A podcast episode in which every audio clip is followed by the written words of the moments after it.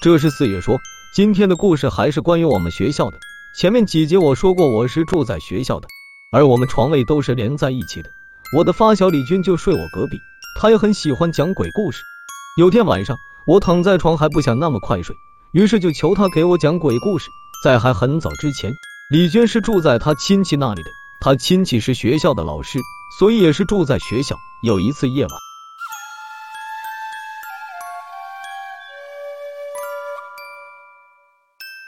李军在梦中听到有人吹笛子，然后就惊醒了。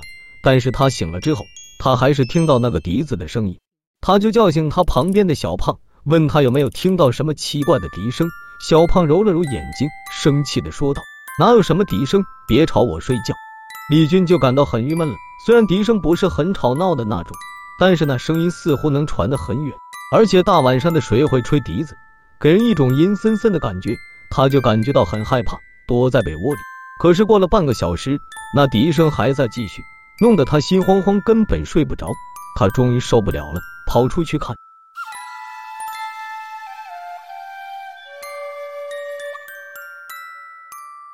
他顺着声音的方向看去，是对面的学校楼。虽然是大晚上，但是在月光的照射下，还是能隐隐约约看到，在楼顶上坐着一个人。学校楼很早就锁门了，根本没有人能进去。更何况是学校楼顶，那里根本没有地方可以上去。李军站在原地不动，不知道是被吓傻了还是愣住了。突然，那个声音停了下来，他好像发现李军在看他。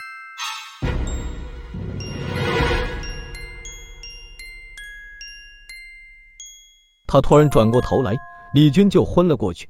是他亲戚第二天起来，发现他睡在地板上，叫醒了他。好在人没啥事。讲完这个故事后，我又求着他给我讲了一个。小美也是住在他亲戚那里，他们几个男生睡一张床，小美独自一张。有一次，小美半夜被尿急醒了，急冲冲的跑去厕所。刚才小美因为尿急没怎么注意，等她尿完之后，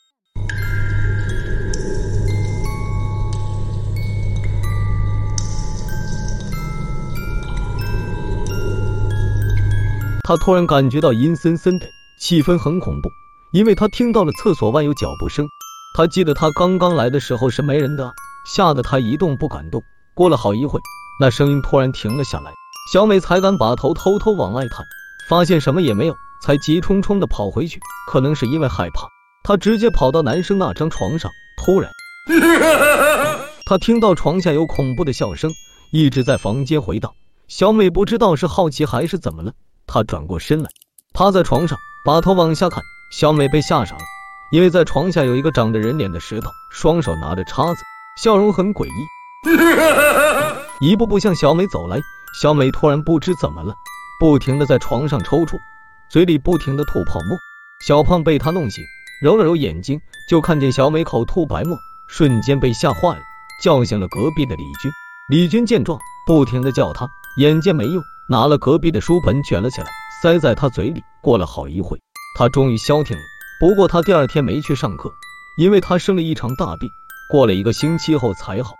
这里是四月说，今天的故事就到在这里，如有不适，还请退出。